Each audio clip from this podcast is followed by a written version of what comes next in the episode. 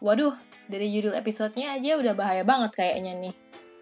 Iya, udah Desember udah mau akhir tahun dan melihat situasi di tahun 2020, siapa tahu ya bakal nggak ada 2021. Jadi kita berani beraniin aja nih. Tapi sebelumnya kita disclaimer dulu nih ya, bahwa semua yang kita bahas di episode kali ini murni pemikirannya siapa? Ni Nietzsche. Nietzsche. Nietzsche. Iya, kita nggak bakalan bikin opini di sini. Semuanya bersumber dari Nietzsche. Jadi kalau ada yang tersinggung, marahnya ke Nietzsche ya. Cari dah sana ke Jerman gitu, ke kuburannya. Jangan marah-marah ke sini ya. Jangan unfollow, jangan komen-komen. Jadi Oh, siapin komen negatif. Iya komen negatif maksudnya. Jadi siapin mental kalian. Kalau anda ragu, silahkan cari episode lain. Ini di skip aja. Kalau udah siap, mari kita mulai episode tentang Friedrich Nietzsche. Nietzsche, Friedrich Nietzsche. Tuhan telah mati.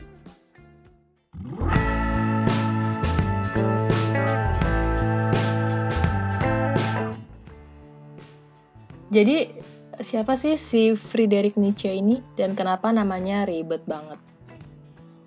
Oke, berarti kita mulai perkenalannya dari pelafalan namanya dulu. Karena aku sering dengar orang salah nyebutin namanya. Terutama nama belakangnya ya. Ada yang bilang Nietzsche, di Amerika biasanya gitu. Nietzsche. Tapi yang benar lah Nietzsche. Ni dan Ce. Nietzsche, gitu, simpel aja. Friedrich, gitu. Friedrich Nietzsche. Jelas? Oke, jadi Friedrich Nietzsche yang benar ya. Oke, jadi dia siapa ini? Friedrich Nietzsche adalah filsuf yang berasal dari Jerman. Bukan cuma filsuf, dia juga kritikus budaya, komposer, penyair, dan filologis. Dia terkenal karena kritiknya terhadap agama dan moralitas Eropa tradisional.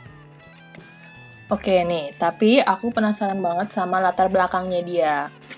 Dulu waktu kecil dia tuh gimana, lingkungan dia bertumbuh tuh dan keluarganya kayak gimana. Terus yang paling penting lagi perjalanan karirnya itu gimana sih? Hmm, jadi kita mulai dengan memperkenalkan latar belakangnya Nietzsche dulu ya.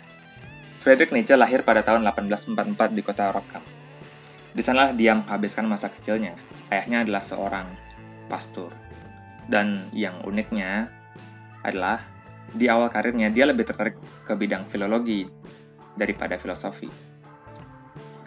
Filologi itu ilmu yang mempelajari naskah-naskah, baik yang tertulis maupun lisan kan? Yoi, tapi Nietzsche lebih condong ke teks-teks klasik pada zaman Yunani. Dan menurut dosennya Nietzsche, dia tuh orang yang brilian. Dia sampai dibilang bahwa Nietzsche akan sukses dalam bidang apa pun yang ia mau. Dan itu terbukti dengan diangkatnya dia menjadi profesor di filologi klasik di Universitas Basel pada umur 24 tahun. Profesor paling muda sepanjang sejarah di Universitas Basel. Terus kenapa dia banting setir ke filsafat? Padahal kan dia udah cukup sukses tuh di filologi. Menurut sumber yang aku baca, dia memang udah ada ketertarikan dengan filsafat sebelum ditawari posisi itu. Mungkin karena dia baca teks-teks klasik Yunani, jadi mungkin tertarik ke filosofinya. Dan dia udah ada rencana lanjut S3 filsafat malah. Selama mengajar di Universitas Basel, kondisi kesehatannya Nietzsche memburuk dan membuatnya mengambil cuti. Yang mana, dia manfaatkan untuk menulis beberapa buku. Terus buku-buku membuatnya terkenal tuh. Enggak, tapi udah mulai terkenal sih emang. Cuma bukan karya itu yang bikin dia fenomenal. Lalu terus penyakitnya makin parah. Emang si Nietzsche sakit apaan? Covid? Enggak lah. Banyak spekulasi di luar sana. Bilang inilah, itulah. Tapi nggak ada jawaban pasti. Mungkin eh, medis zaman itu belum bagus gitu. Untuk mendeteksi penyakit itu. Dan dia diminta untuk mengundurkan diri sebagai profesor di Universitas Basel. Nah, kesempatan inilah yang ia gunakan untuk menulis lebih banyak buku. Dan pada masa itulah lahirlah bukunya yang terkenal, yakni buku The Gay Science, terbit pada tahun 1882. Hmm, The Gay Science. The Gay Science. Hmm. Aku tahu apa yang kalian sedang pikirkan, tapi bukan itu. Jadi kata gay dalam judul itu nggak ada hubungannya dengan makna gay yang kita tahu sekarang. Gay dulu lebih uh, bermakna apa ceria, mengasihkan. Itulah. Kalau nggak percaya coba aja cek kamus gitu. The Gay Science hanyalah terjemahan. Judul buku aslinya adalah apa? The Frolic Wisdom Safa. Apa kayak aku nggak bisa ngomongnya. Dia kan orang Jerman kan. Terjemahannya ke bahasa Inggris ada yang The Joyful Wisdom, ada Cheerful Knowledge, tapi kebanyakan yang dipakai yakni terjemahannya Kaufman yang berjudul The Gay Science. Padahal aku hem doang loh. Ya mungkin itu dulu kali ya perkenalan buat Nietzsche. Terus apa nih pemikirannya dia yang bikin dia terkenal dan bisa dibilang juga filsuf yang kontroversial di zamannya? Sebenarnya bukan cuma kontroversial di zamannya doang, dia cukup kontroversial di negara-negara yang religius, seperti Indonesia misalnya. Untuk saat ini ya masih kontroversial. Meskipun kritik Nietzsche terhadap agama cukup, uh, bukan cukup sih, tapi sangat pedas, bukan berarti tidak ada nilai yang bisa diambil dari sana. Sekalipun Anda orang religius ya, maka dari itu jadilah open-minded, tetapi tetap kritis juga. Oke, jadi mari kita mulai mengenal pemikiran Nietzsche dengan hal yang membuatnya terkenal dan kontroversial, yakni pemikirannya mengenai kematian Tuhan. Sekarang apa sih maksudnya Nietzsche dengan kematian Tuhan itu? Oke ya, sekali lagi, apa pun yang aku katakan setelah ini adalah pemikirannya Nietzsche. Main aman. Main aman. Halo Pak Bin, kita cuma ngomongin yang dibicarain Nietzsche. Oke, siap ya. Jadi, deklarasi kematian Tuhan ditulis oleh Nietzsche di bukunya yang berjudul The Gay Science pada aforisme 125. Jadi aforisme itu pernyataan padat atau ringkas tentang prinsip hidup atau kebenaran lah. Kayak apa sih? Di teks-teks uh, kitab suci gitu pendek-pendek cuma tentang kebenaran gitu. Jadi di aforisme 125 yang berjudul Madman atau orang sinting atau orang gila dalam bahasa Indonesia, terdapat deklarasi kematian Tuhan yang ditulis Nietzsche. Ini adalah kutipan yang terdapat dalam buku tersebut. Tuhan sudah mati. Tuhan tetap mati. Dan kita telah membunuhnya. Bagaimanakah kita, pembunuh dari semua pembunuh, menghibur diri kita sendiri? Yang paling suci dan paling perkasa dari semua yang pernah dimiliki dunia telah berdarah hingga mati di ujung pisau kita sendiri. Siapakah yang akan menyapu darahnya dari kita? Dengan air apakah kita dapat menyucikan diri kita? Pesta-pesta penembusan apakah? Dan permainan-permainan suci apakah yang perlu kita ciptakan? Bukankah kebesaran dari perbuatan ini terlalu besar bagi kita? Tidakkah seharusnya kita sendiri menjadi Tuhan-Tuhan semata-mata supaya layak akan hal itu? Wow, wow, wow. Statement yang berani. Sih, wow, wow, wow. wow, statement yang berani banget ya. Tapi apakah si Nietzsche secara literal mengatakan bahwa Tuhan telah mati?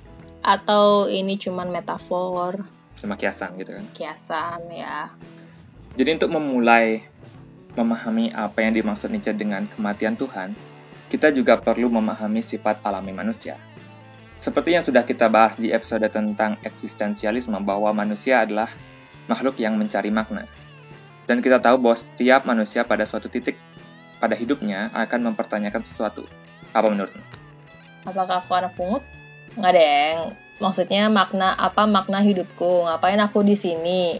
Itu sih menurutku yang orang pertanyakan at some point of their lives, entah di mana dia berada. Iya, benar. Hmm, aku jadi penasaran, ada nggak sih orang yang nggak mempertanyakan itu gitu?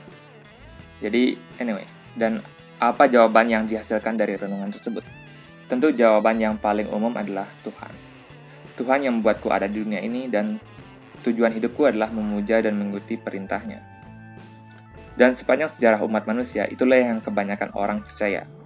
Sampai narasi tersebut dipertanyakan oleh orang-orang yang puncaknya terjadi pada abad pencerahan yakni pada abad 17-18.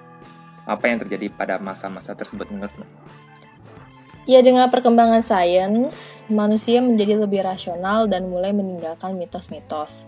Dan orang-orang yang mulai kehilangan kepercayaannya pada Tuhan. Ya nggak semua sih tentunya ya. Tapi faktanya, sejak saat itu, manusia mulai meragukan keberadaan Tuhan dan agama Dan beberapa orang bahkan memang tidak percaya lagi dengan keberadaannya. Iya, inilah yang dimaksud Nietzsche dengan kematian Tuhan. Karena bagi Nietzsche, agama dan Tuhan hanyalah produk buatan manusia untuk mengisi kekosongan hati manusia itu sendiri, yang membutuhkan makna dan tujuan dalam hidup ini. Selayaknya rumah dan transportasi, tiap daerah dan budaya memiliki rumah adat masing-masing, transportasi masing-masing, ada yang pakai kuda, ada yang pakai unta gitu, ada yang pakai gerobak dan lain-lain. Dan itu pula agama menurut Nietzsche. Tiap peradaban menciptakan agama dan Tuhan mereka masing-masing untuk memberi mereka makna dan alasan untuk mereka hidup. Tapi bukan itu saja pesan yang ia mau sampaikan dari aforisme tadi. Jika kamu pikir dia mendeklarasikan kematian Tuhan dengan sukacita, berarti kamu salah dalam memahami Nietzsche. Berarti moodnya dia itu sedih dan berduka nih saat dia ngomong Tuhan sudah mati. Iya, jika kamu benar dengerin kutipan tadi, kamu harusnya merasa nada dari tulisan tersebut mengandung kesedihan. Kenapa? Kenapa Nietzsche sedih Tuhan meninggal, bukannya dia ateis? Seperti yang aku bilang tadi, agama dan Tuhan selama beribu-ribu tahun telah membantu manusia menemukan tujuan dan makna hidup. Dan ketika Tuhan dibunuh oleh nalar manusia itu sendiri, lalu apa yang tersisa? Hanyalah perasaan hampa menurut Nietzsche. Memang sains mampu membuat peradaban manusia berkembang dengan pesat. Namun harga apa yang harus manusia bayar dengan membunuh Tuhan itu sendiri? Jawabannya adalah nihilisme. Oh, jadi karena kehilangnya peran Tuhan dalam mengisi kekosongan hati manusia, membuat orang-orang tidak memiliki arahan dan menganggap hidup ini tidak memiliki arti sama sekali. Iya, manusia entah kenapa seperti memiliki keperluan untuk percaya akan kekuatan yang lebih tinggi dan menjadi bagian dari sesuatu yang besar, gitu. part of something big. Gitu. Dan Nietzsche berpendapat bahwa kita harus menghindari dunia yang nihilistik. Ya emang kenapa kalau dunia ini menjadi nihilistik? Masalahnya adalah, menurut Nietzsche, manusia membutuhkan nilai yang perlu dipegang. Dan sepertinya nihilisme bukanlah jawaban dari permasalahan yang kita miliki. Oh, berarti nih, si Nietzsche sangat menentang nihilisme. Anehnya, orang-orang malah sering mengaitkan dia dengan nihilisme. Ya, itu juga salah satu kesalahpahaman orang-orang terhadap Nietzsche. Seperti kutipan tadi juga, yang orang-orang kira Nietzsche dengan senangnya mendeklarasikan kematian Tuhan. Padahal dia sedih dunia akan jatuh ke nihilisme. Terus kalau emang manusia memerlukan nilai dan arahan moral, kenapa nggak balik percaya dengan agama aja? Karena kan jelas, agama tidak akan mengarahkan manusia menuju nihilisme. Karena Nietzsche tidak percaya akan true world theory. Emang apaan tuh true world theory dan apa hubungannya dengan agama? True world theory atau teori dunia yang sebenarnya mengklaim bahwa dunia yang kita tinggali sekarang bukanlah dunia yang sebenarnya. Dan dunia yang sebenarnya ada setelah kita selesai hidup di dunia ini. Dan dunia tersebut adalah dunia yang sempurna gitu. Ideal, terdapat kebahagiaan yang kekal gitu. Dan dunia yang sebenarnya itu adalah surga menurut agama. Yoi, tapi jangan salah paham. Hanya karena dia ateis, bukan berarti dia cuma menyerang agama ya. True world theory bukan cuma berbentuk surga. Intinya jika kamu menyangkal dunia ini dan berharap ada dunia yang lebih baik yang kalian dambakan, itu sudah merupakan sebuah kesalahan menurut Nietzsche. True world yang lainnya bisa seperti Marxisme yang mendambakan dunia tanpa kelas-kelas sosial atau bahkan biar lebih relevan orang yang mendambakan hidup di dunia game atau dunia anime gitu hmm, kan kamu dah wibu. Ya yang halu-halu lah pokoknya.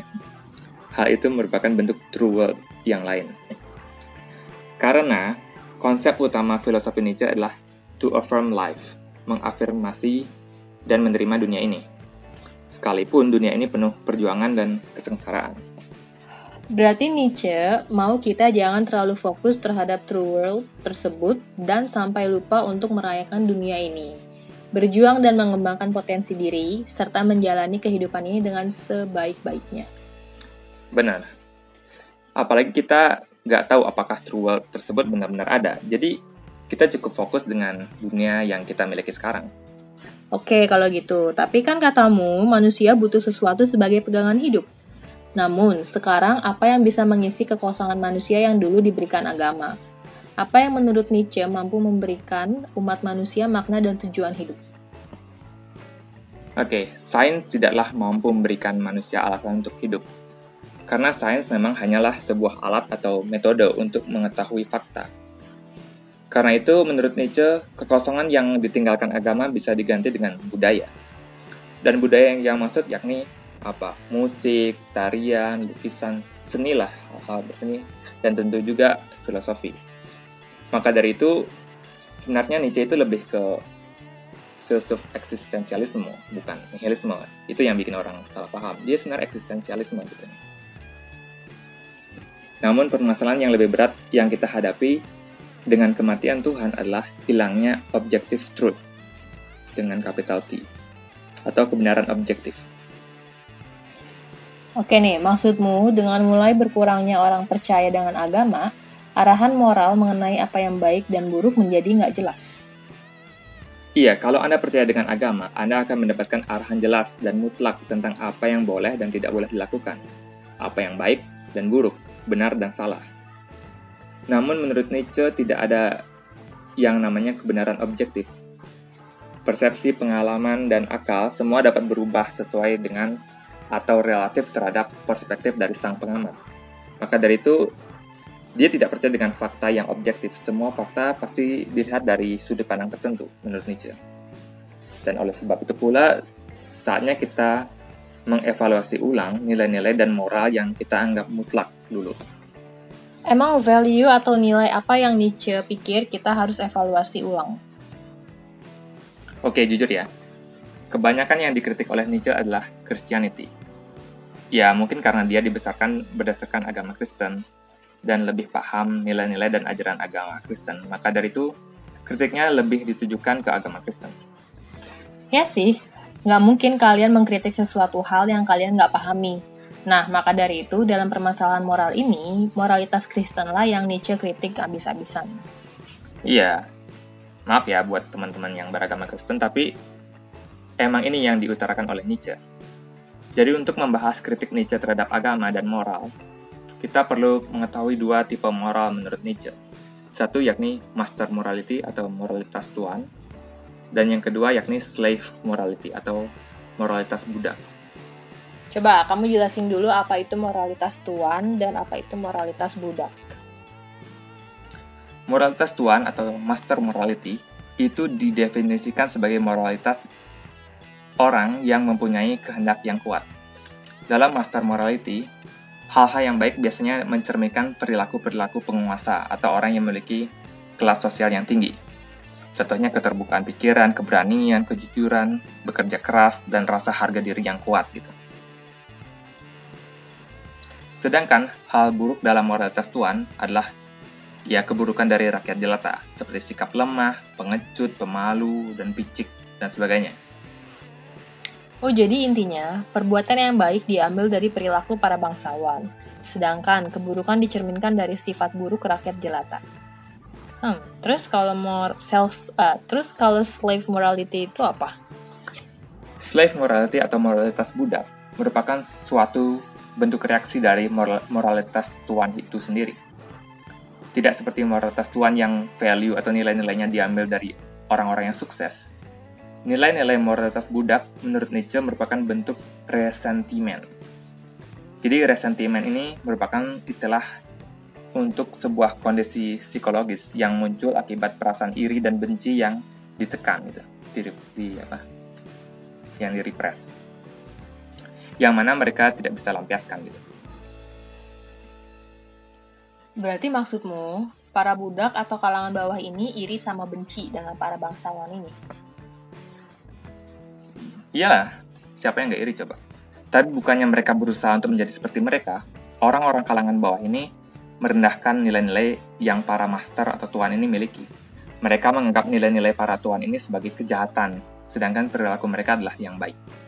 Oke, jadi di sini bedanya, kalau master morality yang ada adalah baik dan buruk, good and bad. Sedangkan slave morality itu membedakan perbuatan menjadi baik dan jahat, good and evil. Benar, dan menurut Nietzsche ya, agama Kristen masuk dalam kategori moralitas budak. Nietzsche ya ngomong nih ya. Sorry. Menurut Nietzsche, moralitas budak membuat manusia menyangkal kelemahan diri mereka sendiri dan mengubahnya menjadi kebaikan. Menjadi miskin lebih baik daripada menjadi kaya. Sifat pasif diubah menjadi kerendahan hati. Kelemahan disebut sebagai kebaikan. Ketidakmampuan dalam bertindak disebut dengan berserah diri gitu. Ya ngerti lah maksudnya Nietzsche. Hal-hal lemah ini dipelintir gitu, menjadi sebuah nilai yang suci. Gitu. Oh, jadi intinya moralitas budak itu menyangkal hal-hal yang ingin mereka capai, mengubah ketidakmampuan mereka menjadi kebaikan, dan menganggap nilai-nilai yang dimiliki penguasa sebagai sebuah kejahatan. Iya. Dan ada satu lagi hal yang Nietzsche benci dari moralitas budak, yakni menganggap rasa iri sebagai hal buruk. Lah, emang iri itu bagus? Iya, yeah, jangan salah. Menurut Nietzsche, agama telah membuat rasa iri yang merupakan sebuah anugerah yang dimiliki manusia menjadi sebuah kejahatan, gitu, sebuah keburukan. Memang definisi iri itu apa menurutmu? Ya, kalau menurut KBBI, iri itu merasa kurang senang melihat kelebihan orang lain, alias beruntung dan lain-lain. Nah, iri terhadap kelebihan orang lain kan? Tetapi sesuatu yang kamu irikan pasti juga adalah hal yang kamu benar-benar inginkan. Iya sih, nggak pernah rasanya aku iri terhadap hal yang nggak aku pengen atau nggak pengen aku capai. Nah, maka dari itu Nietzsche berpesan, perasaan iri bukanlah suatu yang perlu disangkal. Iri adalah alat yang sangat bagus nih, alat yang sangat bagus dibilang, untuk mengetahui hal yang kamu inginkan. Jadi kalian bingung, kalian cari aja apa yang kalian iri, iri itu. Jadi kalian pasti otomatis tahu apa yang kalian pengen. Jadi akui rasa irimu, tapi jangan sampai tenggelam dalam rasa iri itu sendiri jangan membuatnya berubah menjadi kebencian gitu. Kejar hal yang kamu irikan dan berjuanglah untuk mendapatkan hal tersebut. Oke, udah panjang juga kayaknya ini kita ngomong nih. Yang denger juga udah panas kayaknya telinganya. Tapi kayaknya kamu masih pengen menyampaikan sesuatu nih. Emang masih ada beberapa pemikiran Nietzsche yang belum aku sampaikan. Tapi kayaknya emang udah cukup ya. Jadi kita lanjutin nanti di part 2 tahun depan. Jadi, di episode kali ini kita udah memahami makna kematian Tuhan yang sebenarnya. Bahwa perkembangan sains membuat manusia kehilangan kepercayaan terhadap agama dan membuat manusia jatuh ke dalam nihilisme. Dan untuk mencegah hal itu, kita perlu mengafirmasi kehidupan ini yang memang penuh kesakitan dan kesengsaraan. Jangan mencoba lari dari kenyataan dengan berfokus pada dunia yang lain. Lebih lanjut, celah yang ditinggalkan agama dapat diisi dengan seni dan filosofi. Nietzsche merasa manusia perlu mengevaluasi nilai-nilai tradisional yang kita terima begitu saja selama ini. Kita perlu menyelidiki apakah nilai-nilai tradisional tersebut menghalangi kita untuk mencapai potensi yang kita miliki. Oke, aku akhiri dengan quote-nya Nietzsche ya. To live is to suffer. To survive is to find some meaning in the suffering. Untuk hidup adalah untuk menderita. Untuk bertahan hidup berarti untuk menemukan beberapa makna dalam penderitaan. Terima kasih ya udah mau menunggu dan mendengarkan uh, sebuah podcast filsafat. Oke, tunggu part 2-nya tahun depan. Ninja lagi ya. Selamat tahun baru. Bye. Bye.